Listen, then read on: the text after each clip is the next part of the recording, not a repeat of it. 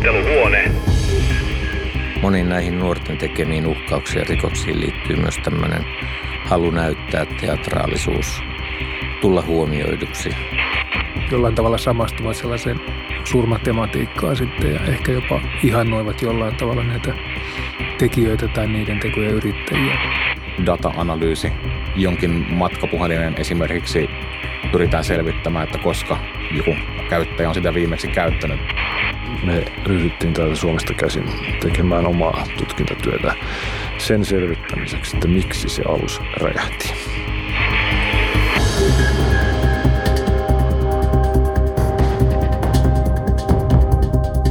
Kuulusteluhuone on keskusrikospoliisin podcast, joka esittelee ihmisiä talon sisältä ja kertoo tositarinoita kentältä. Minä olen viraston viestintäpäällikkö Anna Tsaref. Tässä jaksossa puhutaan huolta aiheuttavista henkilöistä. Ja lopuksi kurkistetaan, millaisia siviiliammatteja KRPssä voi olla.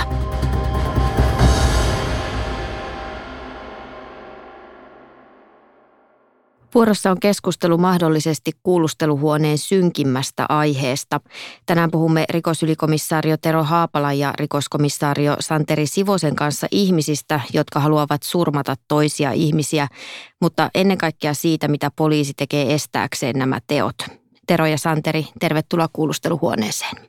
Kiitos. Kiitos. Poliisin kielessä on tapana luoda asioille erilaisia lyhenteitä ja tällaisia uhkaavia ihmisiä kutsutaan meillä huolta aiheuttaviksi henkilöiksi eli ha-henkilöiksi. Santeri, millä tavalla sinä olet tekemisissä heidän kanssaan? No oma työni liittyy huolta aiheuttaviin henkilöihin oikeastaan sen meidän viraston uhkatoiminnon kautta. Eli olemme siellä ennaltaistavassa yksikössä ja tuemme poliisilaitoksia ja muitakin viranomaisia näiden tota, esille nousevien uhkatilanteiden hoitamisessa. Se on niin päivittäistä askaretta meille.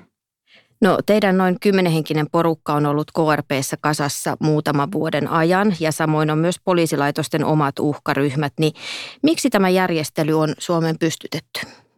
Koko tämä uhkan arviointi on lähtenyt oikeastaan sieltä Suomessa tapahtuneista niistä parista isommasta joukkoampumisesta kouluissa.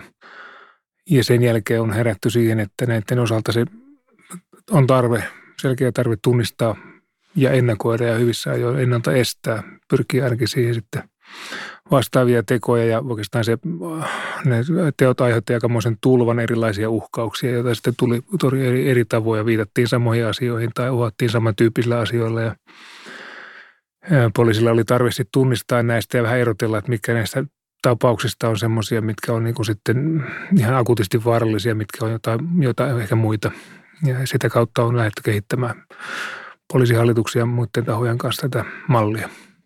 Eli tein tehtävä on arvioida, miten vakavasta uhkasta on kyse. Joo, me tuomme sitä, että heidän kanssaan. Tero, sinä olet KRPn henkirikostutkinnan päällikkö ja olet itsekin ollut eri rooleissa tutkimassa Santerin äsken mainitsimia joukkosurmajuttuja, kuten Kauhajoen ja Jokelan kouluampumisia. Niin miten paljon tämän uhkia ennaltaestävän järjestelmän rakentaminen on muuttanut poliisin toimintaa? Luonnollisesti se on parantanut poliisin mahdollisuuksia reagoida ennakolta näihin asioihin. Eli aikaisemmin pitkälti toimittiin siten, että kun jotain ikävää oli tapahtunut, niin, niin sitten ryhdyttiin tutkintatoimiin.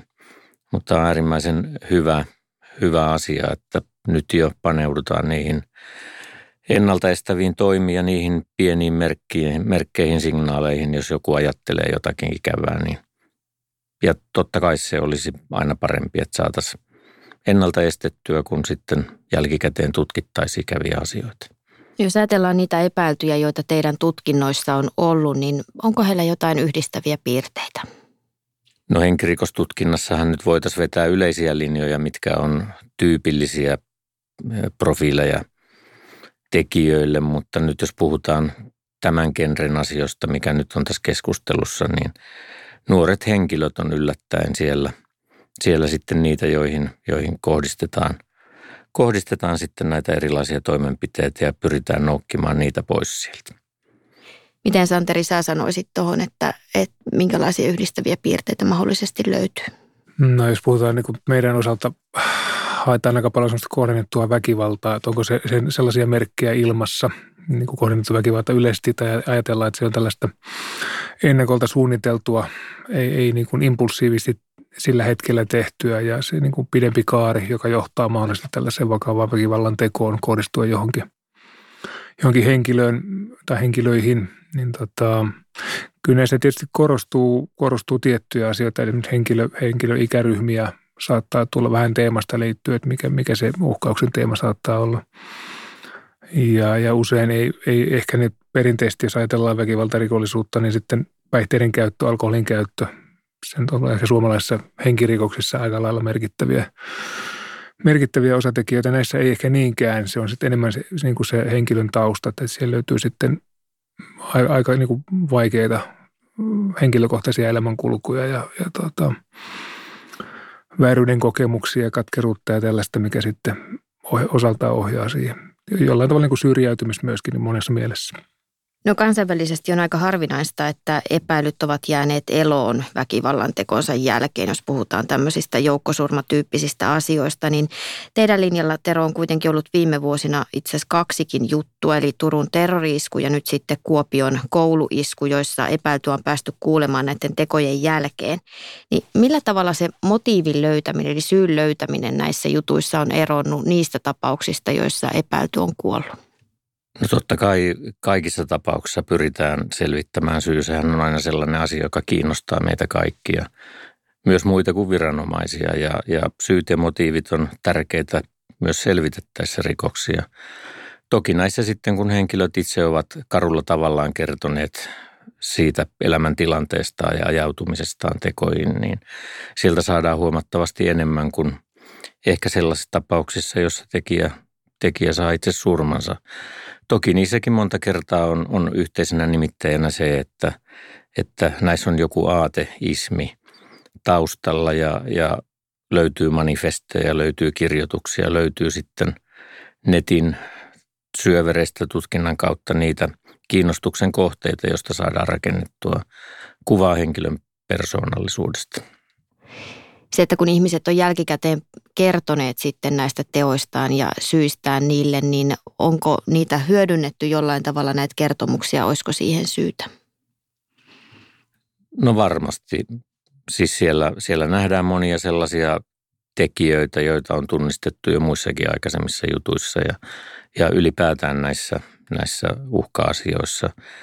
Siellä on monien asioiden summia, ei voi sanoa, että olisi yhtä selittävää tekijää – tässä mitä Santeri jo aikaisemmin kuvasi, niin, niin mielenterveyteen liittyvät asiat on sellaisia, sellaisia jotka selkeästi myös sieltä, sieltä nousevat esille ja, ja miten puuttua sitten nuoren ihmisen aggressioihin ja, ja kehityskaareen ylipäätään. Että monta kertaa käy niin, että, että nuorena koetut asiat, kun ihminen vanhenee, niin sitten myös nämä aggressiot – lievenee ja se muuttuu toisen tyyppiseksi, mutta nyt puhutaan nimenomaan näistä koulusurmista, joukkosurmista, nuorten henkilöiden tekemistä rikoksista ja uhkauksista. Niin näissä tosiaan korostuu se, että, että nämä joukkosurmat, mitä Suomessa on tapahtunut, niissä sitten tekijät ovat olleet nuoria miehiä ihan, ihan valtaosiltaan. Niin onko tämä kuitenkaan se koko kuva? Onko ne aina nuoria miehiä, joilla, joilla on mielessään tällaisia asioita? Nuoret miehet on edustettuna voimakkaasti siis maailmalla tai niin yleinen pitkäaikainen trendi, että, että miehet ovat niitä, jotka ovat sitten toteuttaneet näitä pääosin jo niin kuin vuosikymmenien ajan. Mutta sitten e, koko kuva ei ollenkaan ole siellä niin tavallaan se ehkä se näkyvin osa siitä, mutta että poliisin tietoon tulee jatkuvasti myöskin ihan, ihan eri-ikäisiä naisia nuoria naisia samalla kuin nuoria miehiäkin, joilla on yhtä lailla vastaavia ajatuksia ja jotka jollain tavalla samastuvat sellaiseen semmoinen kuin surmatematiikkaan sitten ja ehkä jopa ihannoivat jollain tavalla näitä tekijöitä tai niiden tekoja yrittäjiä. Ja siellä on tavallaan muodostunut semmoinen ikään kuin yli Suomen rajojen menevä joku jonkinlainen alakulttuuri ehkä, jossa osa on ehkä sitten jo, jollaista fanittamista, sitten siellä on ihan semmoisia vakavampia, jotka hakee jollain tavalla sitä samastumisen kautta ehkä, ehkä niin kuin tiiviimpää yhteyttä ja voivat jopa jollain tavalla saada innotusta näistä niin näissä, näissähän on myös se, että tavallaan henkilö, jotka, jotka meidänkin tutkinnan kautta ovat nousseet esille, niin pyrkivät kertaratkaisulla hakemaan, hakemaan ikään kuin tai kertarysäyksellä ratkaisu johonkin, johonkin asiaan. Ja, ja se eroaa tietysti sitten toisen tyyppisten henkilöiden motiiveista, jos puhutaan vaikkapa useimmista henkirikoksista, sarjamurhaajista tai, tai pitkän ketjun tapahtumista. Niissähän monta kertaa se tekijä haluaakin pysyä tuntemattomana, mutta moniin näihin nuorten tekemiin uhkauksiin ja rikoksiin liittyy myös tämmöinen halu näyttää teatraalisuus, tulla huomioiduksi, joka tietysti on sitten yksi semmoinen, että toivon mukaan löytyisi näitä muita kanavia purkaa tätä tämän tyyppistä ongelmaa ja pahaa olla.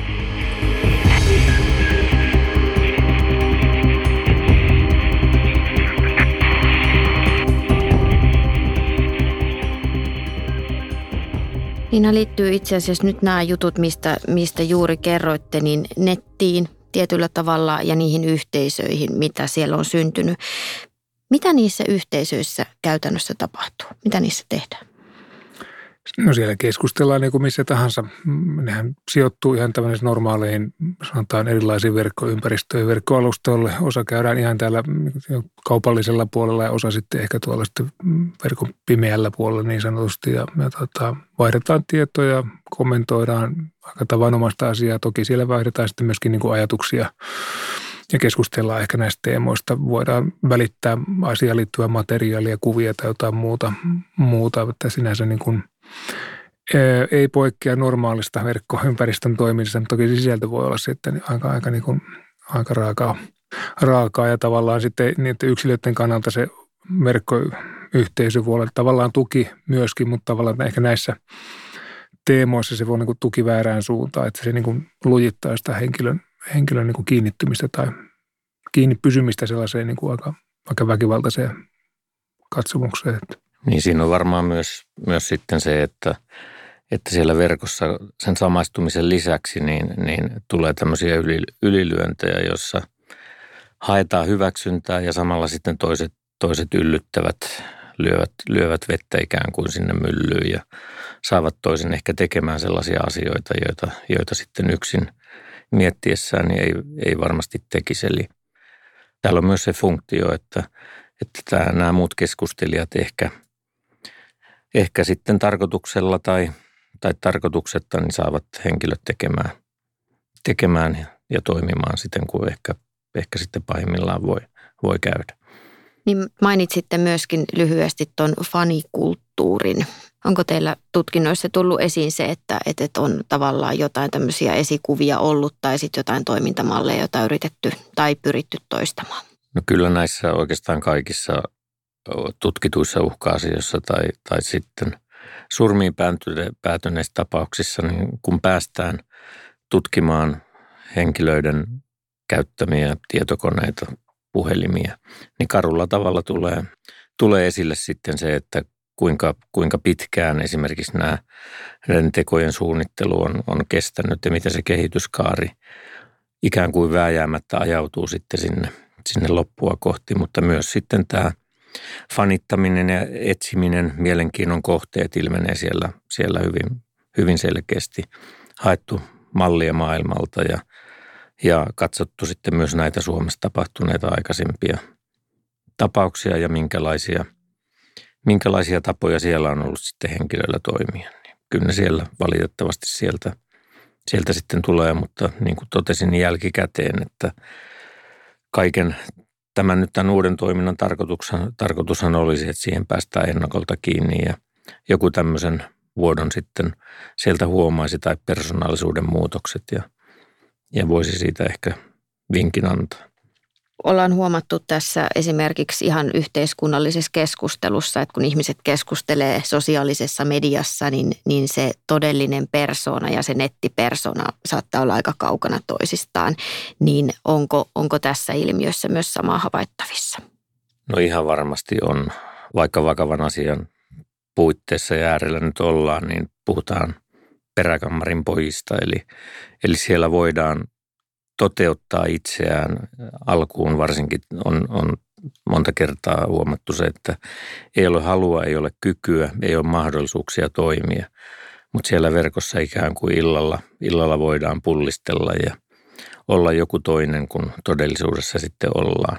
Sitä omaa ahdistuneisuutta purkaa sitten tavalla, joka, joka ei vastaa todellisuutta. Kun sitten henkilöitä on tavattu, niin ovat sitten ihan toisenlaisia ja, ja keskustelut ovat aivan toisenlaisia kuin siellä, siellä verkossa ilmenevät keskustelut. Kun tämä erottelu nyt on haastavaa viranomaisillekin paikoin, että, että kuinka vakavasta uhkasta on kyse, niin onko esimerkiksi nyt sitten läheisillä jotain keinoja tunnistaa semmoinen niin kuin vakava oireilu? Eli mistä, onko jotain merkkejä, mitä, mitä kannattaa niin kuin läheisten lukea? Se varmaan liittyy useimmassa tapauksessa aika tämmöiseen tavallisiinkin asioihin, mihin huolestuisi, jos, jos oma lapsi tai, tai läheinen alkaa jollain tavalla oirehtimaan, jotenkin ehkä muuttuu joten käytöstä tai viestintä tai menee jotenkin, vetäytyy ehkä siitä normaalista elämästään. Se verkkomaailma ei välttämättä välity, välity sinne aikuisten maailman puolelle, eikä vanhemmat aina pysty, eikä pystykään valvomaan eikä pysymään perässä siinä, missä kaikkialla sitten nuorikin kotona asuessaan vielä, vielä siellä verkossa pyörii, mutta, mutta aika tyypillisiä tämmöisiä, niin kuin, että jos, jos näyttää, että eristäytyy ja voi huonosti, on jollain tavalla niin kuin monenlaisia vaikeuksia, jos siihen yhdistyy terveydelliset ongelmat tai, tai ongelmat koulussa tai, tai ystäväpiirissä, niin toki ne on kaikki semmoisia kuormittavia tekijä normaalistikin, mutta tämän tyyppisiä aika tavallisia. Toki kaikissa tapauksissa välttämättä se ei ulospäin näy, jotka on kaikkein ehkä haastavampia. Siinä mielessä kaikki ei reagoi samalla tavalla, eikä kaikilla näy ulospäin se pahoinvointi tai katkeruus. Ja, ja silloin tavallaan se toiminta, tämä puuttumismahdollisuus on, on niin kuin heikompi tietysti näissä tilanteissa. No jos tämmöinen tilanne tulee, että, että huoli kasvaa tosi kovaksi, niin kenelle pitää ilmoittaa, mitä pitää tehdä? No siellä on monia vaihtoehtoja. Poliisilla on tietysti kanavat olemassa ja poliisille voi ilmoittaa huolesta. Poliisi osaa sitten kyllä ohjata sitä huolten huolenaihetta, mitä tehdäänkin jatkuvasti eteenpäin. Eli siellä on sitten oppilaitokset yhteistyötä, no siellä on koulu, koulun muut toimijat, siellä on terveydenhuolto. Ja tähän vielä ehkä lisätä se, että poliisillekin voi ilmoittaa anonyyminä nimettömänä näitä vihjeitä ja vinkkejä. Siellä on, siellä on nettiin rakennettu sitä varten yhteydet, että se voi mahdollisimman helpoksi olisi, olisi tehty tämä ilmoittamismahdollisuus. Eli nettivinkkipalvelu on Esimerkiksi semmoinen. myös tämmöinen ja erilaiset vihje, puhelin ja vihje sähköposti.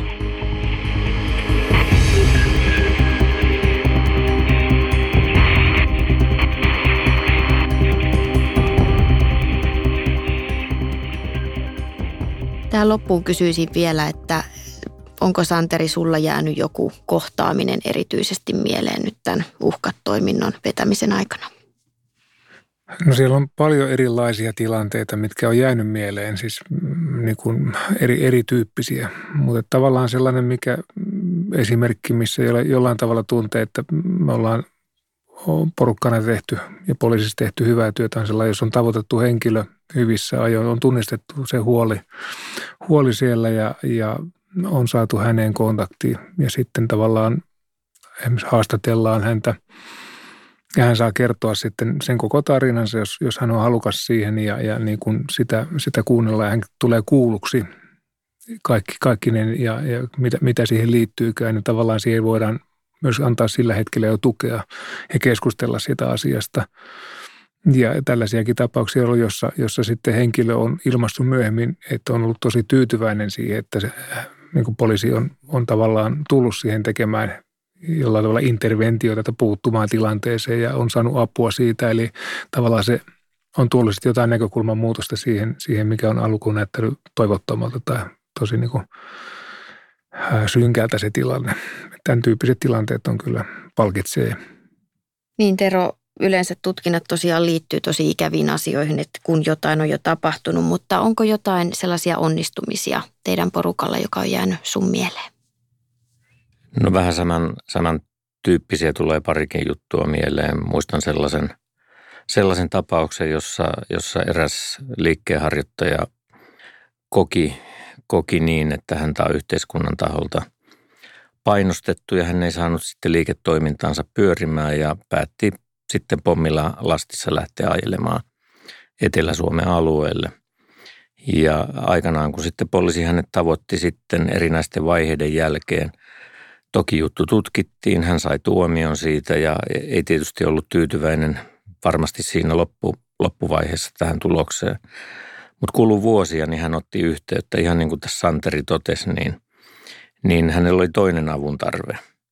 Ja siitä tavallaan huomasi sen, että hän oli joka tapauksessa tyytyväinen. Hän oli saanut sellaista tasapuolista, oikeudenmukaista kohtelua myös sen rikosasiansa hoitamisessa. Ja, ja muisti meitä vielä vuosien jälkeen ja päästiin sitten auttamaan häntä erässä toisessa asiassa.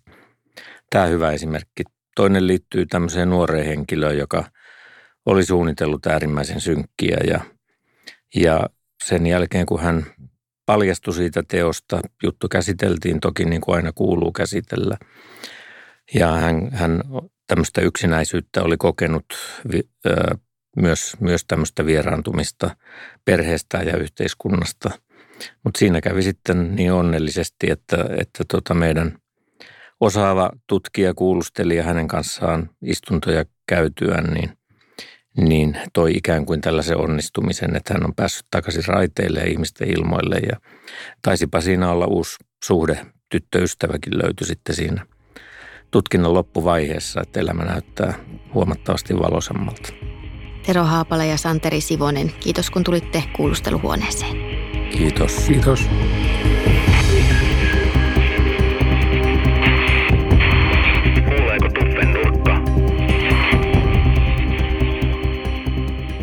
Rikosylikomissario Tuumas Elfgren on työskennellyt keskusrikospoliisissa vuodesta 1976.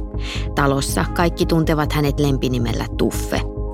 Tuffe on vaiherikkaalla urallaan selvittänyt suuronnettomuuksia ja ratkonut henkirikoksia sekä tutkinut niin järjestäytynyttä kansainvälistä kuin huumerikollisuuttakin.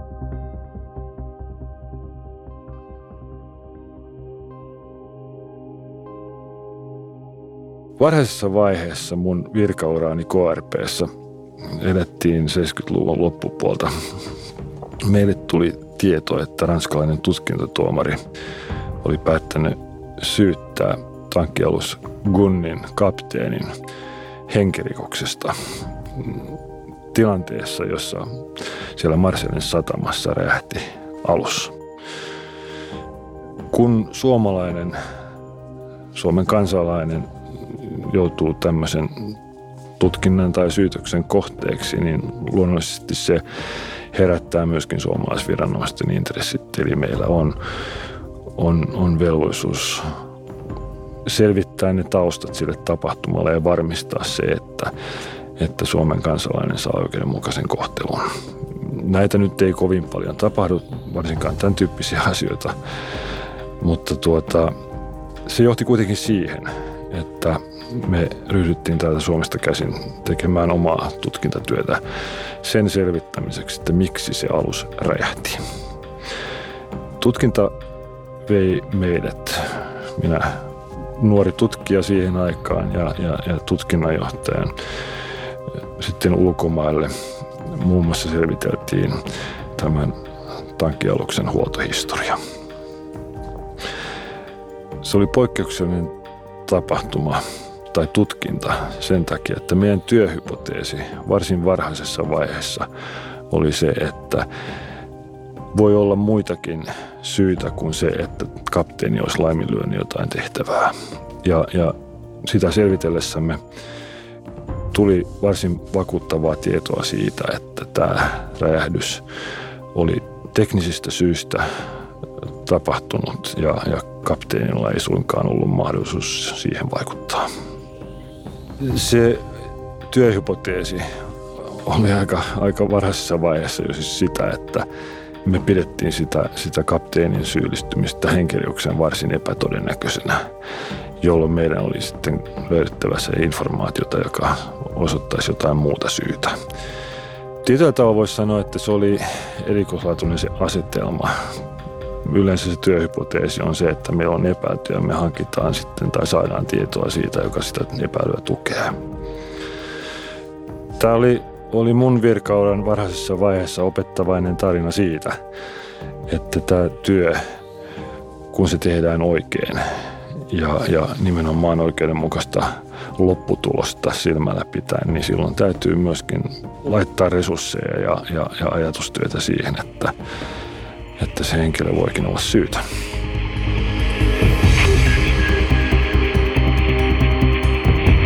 Kuulusteluhuone.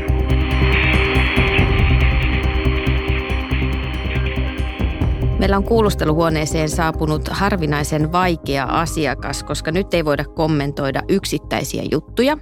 Ei oikeastaan tekniikkaa erityisen tarkkaan, ei juurikaan tutkimustaktiikkaa, eikä edes haastateltavan tarkkoja taustoja.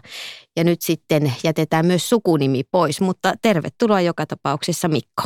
Kiitos. Nyt sitten kun mennään näiden raja-aitojen sisällä, mitä tuossa kuvailin, niin mistä sinä tulet ja mitä te siellä teidän yksikössä teette?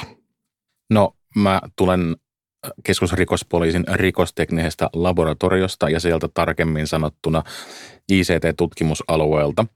Ja me tutkitaan siellä niin kuin vaikeita tai hankalia tietoteknisiä näytteitä tai laitteita. Näytteistä itse puhutaan, mutta niitä kuitenkin tutkitaan ja enimmäkseen nykypäivänä ne on, ne on matkapuhelimia tai vastaavia mobiililaitteita. No aika usein meillä virastossa puhutaan ja ehkä muutenkin puhutaan kyberlabrasta. Se varmaan on aika kuvaava termi. No joo, eli niin kuin sanoin, niin ollaan siinä rikosteknisessä laboratoriossa, mutta myös kuulutaan osana sitten tähän kyberkeskukseen, niin sitä kautta tällainen hieno nimi meille on siunaantunut. No mutta mistä se Mikko on tullut sinne yksikköön? No mä oon itse ollut täällä töissä nyt pari vuotta suunnilleen ja taustaltani olen siis niin kuin ollut sekä yksityisellä puolella että kuntasektorilla töissä, että taustaa on niin kuin tietojen käsittelyn opettamishommista ja ohjelmistotuotannosta, eli ihan koodarina olen ollut sitten myös aiemmin. No meillähän Labrassa kaiken kaikkiaan niin kuin työntekijät pääasiassa on siviilejä, eli siellä poliisitaustalla on hyvin harva ihminen. Niin tota, mitä tuossa teidän porukassa, minkälaisilla taustoilla muut on? No kaikki oikeastaan meillä on siviilejä, niin kuin mainitsitkin tässä meidän ICT-tutkimusalueella.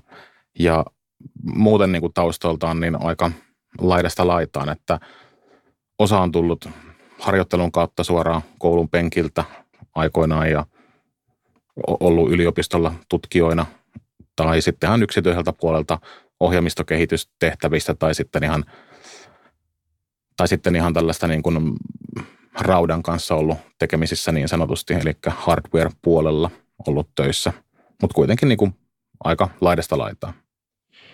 Teillä on hirveän hauska porukka. Musta tuntuu, että sinne te, teidän yksikköön kun tulee käymään, niin siellä on aina älyttömän kivaa ja, ja siellä tota, no, niin nauretaan ja on semmoinen niin kuin kunnollinen tekemisen meininki. Niin mistä se teidän yhteishenki syntyy? No töissähän lähtökohtaisesti pitää olla kivaa vai miten se meni? Ei, siis kaikki oikeastaan siellä on niin kuin pitää tuosta työstä siltä osin, että harrastaa näitä aiheita muutenkin ja niin kuin omalla ajallaan puuhastelee kaikenlaisia virityksiä liittyen sitten laitteistoihin tai ohjelmistoihin sun muuhun, että sitten toki, tämä on aika nuorta verrattain, tai miten se nyt nykyään sanotaankaan, että työntekijät on meillä ehkä jostain vajaa kolmekymppisestä reilu viiteekymppiseen. On se nyt niin kuin aika iso hajontakin, mutta nuorekas on ehkä sellainen niin kuin meininki siellä, jos näin voi sanoa. Tuossa lyhyesti viittasit siihen, että teillähän tulee sinne tutkittavaksi ne semmoiset niin kuin kaikista haastavimmat jutut siinä mielessä, kun puhutaan niin kuin esimerkiksi kännyköistä, että siellä saattaa olla semmoisia laitteita vaikka, jotka ovat pahasti vaurioitunut tai muuta, mutta mitä se nyt ihan käytännössä tarkoittaa? Minkälaisia juttuja teillä siellä pöydällä on? Niin meille tulee näitä laitoksen tai poliisilaitosten IT-tutkinnasta laitteita, se pieni määrä laitteita, joita he itse pysty tutkimaan sitten jostain syystä. Me tutkitaan ne, ne voi olla vaikka rikki, niin kuin ihan fyysisesti. Tämähän on sellainen asia, mitä niin kuin aina, jos meille tulee joku haastattelija tai joku, mistä tehdään joku juttu lehteen, niin siellä on usein otettu kuvia rikkinäisistä kännyköistä tai kirveellä rikkilyödyistä puhelimista tai vastaavaa, mutta sehän on pieni osa sitä, mitä me tehdään. Eli tällainen rautapuolen korjaaminen, niin se on yksi osa, mutta se on siis se, mikä niin kuin on helppo näyttää jollakin ulkopuoliselle, että okei, tässä nyt tehdään jotain tällaista näyttävää, että tuosta saatiin toimiva tai muuta, mutta kyllä se niin kuin aika pitkälti menee niin ohjelmistopuolelle nykypäivänä erilaisia salauksiin liittyviä asioita tai, niin kuin, tai muihin vastaaviin. Enemmän ohjelmistopuolta kyllä nykyään. Niin, se varmaan on just niin, että sitä on aika hankala näyttää nimenomaan mediapuolella, että kun henkilöt on tietokoneella tekemässä jotain, että se on helpompi ehkä sitten just ne kirveellä lyödyt puhelimet ottaa esiin. Joo, eihän se niin kuin miltään näytä, että tyyppi istuu koneella, että senhän voi ottaa jostain mistä tahansa sen kuvan sitten. Et sen takia ymmärrän kyllä, minkä takia näitä esitellään näin. No mitäs tota noin, niin sun aikana nyt kun oot tuolla ollut, niin mikä on sulle itselle ollut semmoinen haastavin aivopähkinä? No tämän oman työuran tuolla aikana, niin nyt esimerkkinä vaikka tällaisia data-analyysijuttuja, vaikkapa jonkin matkapuhelinen esimerkiksi pyritään selvittämään, että koska joku käyttäjä on sitä viimeksi käyttänyt, eli erilaisista merkinnöistä analysoiden, mutta niin kuin, toki tämä voi kuulostaa aika helpolta, mutta sitten kun meidän kaikki tulokset pitää kuitenkin varmentaa ja pystyä toistamaan, eli me ei vaan voida katsoa jotain arvoa sieltä ja sanoa, että se on tämä, vaan niin kuin meidän pitää tehdä testejä ja varmentaa, että asiat todellisuudessa on näin.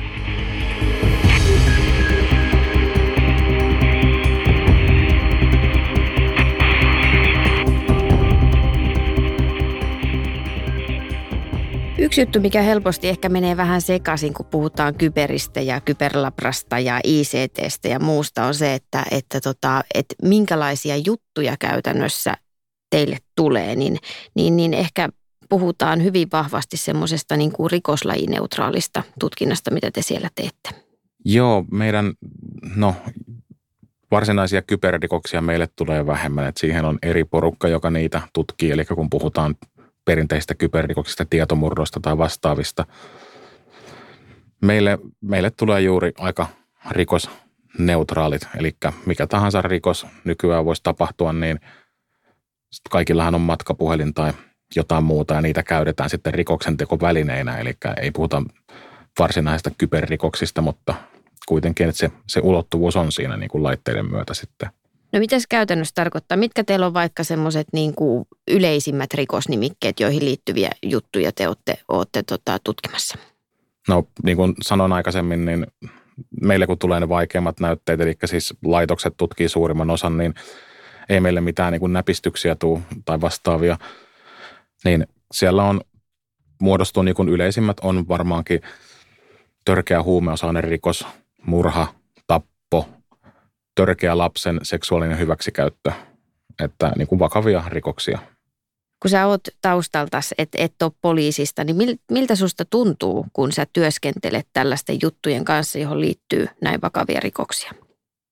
No ennen tänne töihin tuloa, niin ajattelin, että, niin kuin, että keskusrikospoliisi tutkii vakavaa ja järjestäytynyttä rikollisuutta ja näin, että kuulostaa hirveän tällaiselta elokuvameiningiltä tai poliisisarjameiningiltä, mutta täällä työskennellessä, niin kyllähän se on huomannut, että aika niin kuin vakavia rikoksia täällä oikeasti tutkitaan ja niin kuin mitä meillekin tulee niitä tapauksia, niin onhan se niin kuin yhteiskunnallisesti merkittävää tutkia tällaisia rikoksia, että saadaan niitä ratkaistua varsinkin, että sellaisia onnistumisen fiiliksiä kun tulee, niin aina tulee sellainen ihan hyvä fiilis kyllä. Ja sä sanoit, että, että tosi paljon teidän porukka niin vapaa-ajalla myöskin teette tekniikkaan liittyviä asioita ja harrastatte, ehkä kehittelettekin jotain uutta ja, ja näin, niin siitä huolimatta, niin minkälainen haaste teille on se, että te pysytte perillä siitä tekniikasta, mitä siellä tapahtuu, minkälaisia uusia juttuja otetaan rikollispuolelle esimerkiksi käyttöön?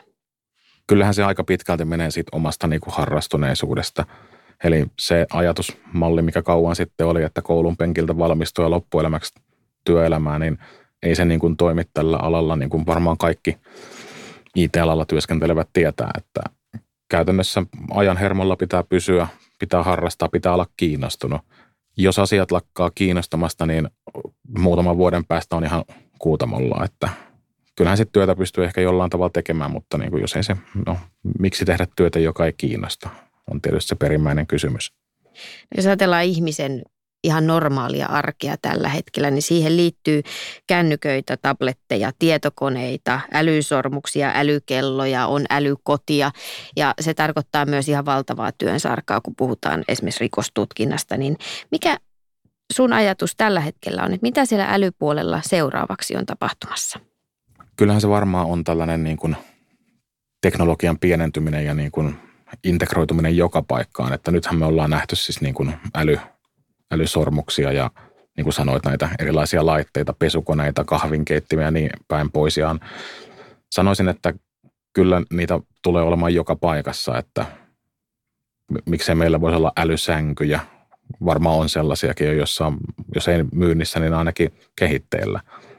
Että tavallaan niin kuin tietotekniikkaa tulee ihan joka paikkaan. Sitä ei enää edes huomata, että ei, ei ehkä niin kuin puhuta enää sitten äly siitä ja äly tästä, vaan niin kuin se on meille itsestäänselvyys, että niin kuin ovenkahvoissa on älyä ja kelloissa on älyä seinälläkin ja näin.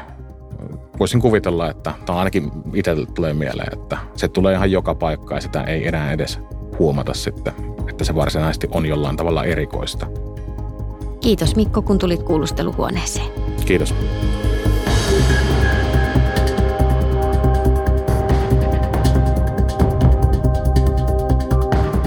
Tämä on keskusrikospoliisin kuulusteluhuone. Löydät kaikki jaksot Spotifysta ja Apple Podcasteista sekä osoitteesta poliisi.fi kautta keskusrikospoliisi. Podcastin on tuottanut Jaksomedia.